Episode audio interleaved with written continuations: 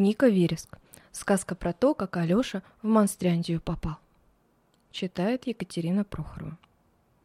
Мальчик Алёша, о котором я собираюсь тебе рассказать, вполне может ходить с тобой в один детский садик или жить в соседнем доме, а может быть просто встречался тебе на улице. У Алёши есть папа, мама и маленькая сестренка Алинка.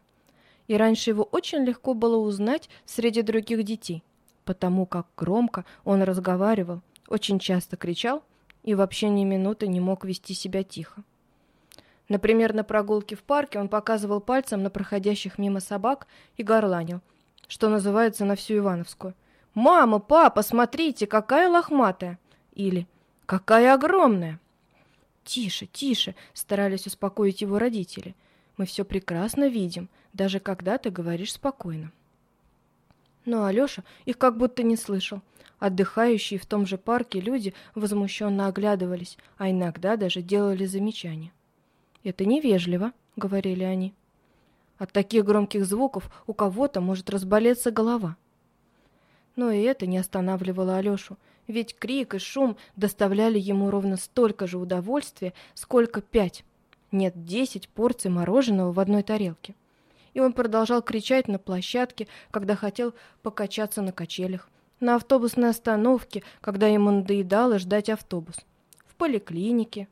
Даже дома, когда родители укладывали спать маленькую Алинку, Алеша не мог сдержаться и бегал по комнате, распевая нескладные песни собственного сочинения. И ни уговоры, ни наказания не могли его успокоить. Но вот однажды он вместе с мамой пошел за продуктами в магазин. Оказавшись в большом зале, он по привычке начал носиться между прилавками, громким рычанием подражая самолету на крутых виражах, и даже не заметил, что из-за темного угла за ним наблюдают два желтых светящихся глаза. Это был монстр из страны Монстряндии. Глядя на крикуна, лохматое страшилище довольно улыбнулось и пробурчало себе под нос. «Этот мальчик как раз то, что нам нужно». А потом монстр произнес заклинание и вместе с Алешей перенесся в свою волшебную страну. Мальчик, конечно, сначала ничего не понял.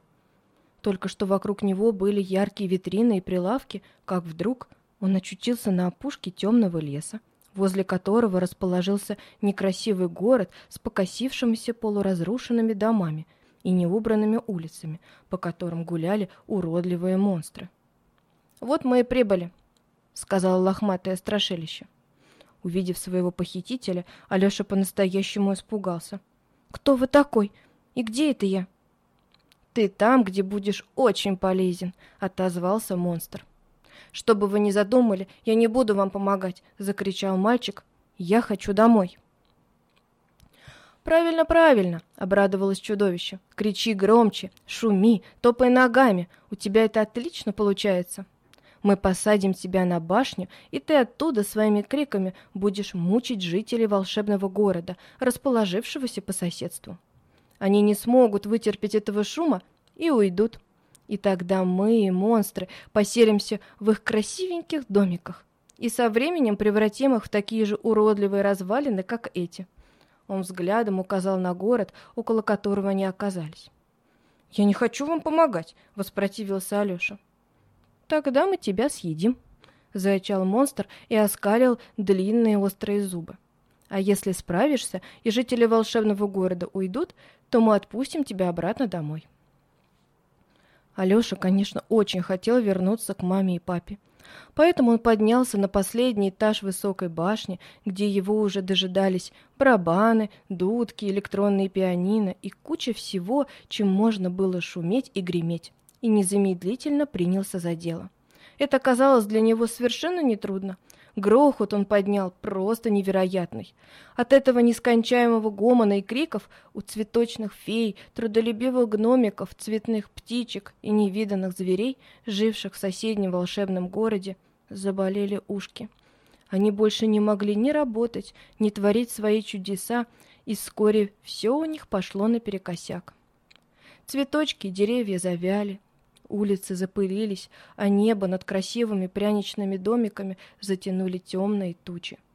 Глядя с высокой стены на несчастных соседей, монстры довольно потирали свои когтистые лапы. Как хорошо придумано. Алёша тоже все это увидел, и ему стало ужасно стыдно за свои дела. Он замолчал, отбросил в сторону громкую трубу и барабан, сел на пол и заплакал. Одна фея из волшебного города увидела это. Ей стало жаль незнакомого мальчика, пусть даже и такого крикливого, и она тайком от монстров подлетела к окну башни. «Здравствуй», — сказала она, потирая все еще больные ушки. «Что с тобой случилось?» Всхлипывая, Леша рассказал ей свою историю. «Монстры сказали, что съедят меня, если я не выгоню вас из города», — закончил он свой рассказ. «Теперь я понимаю, почему ты им помогаешь», — кивнула фея. «Еще немного, и этот шум и в самом деле заставит нас покинуть волшебный город». «Но я вовсе не хочу этого», — прошептал мальчик. «Раньше я совсем не понимал, как много вреда причиняю своими криками». Эх, если бы мне только удалось снова оказаться дома, я бы больше никогда не поступал, как прежде. «Ты пожелал это от чистого сердца», — улыбнулась фея. «Поэтому я помогу тебе». Она взяла из своей маленькой сумочки горстку волшебного блестящего порошка и произнесла заклинание. Алеша с удивлением наблюдал, как после ее слов мерцающие частички поднялись в воздух и, закружившись вокруг него, вдруг превратились в два легких крылышка за его плечами. «А теперь лети!» — тихо добавила фея. Уже заподозрившие что-то неладное монстры, громко топая, поднимались по лестнице. «Спасибо!» — обрадовался мальчик, и следом за вереницей цветных птичек взмыл воздух. По просьбе феи эти звонко щебечущие малышки изо всех сил спешили показать ему дорогу домой. Алеша летел так быстро, как только мог.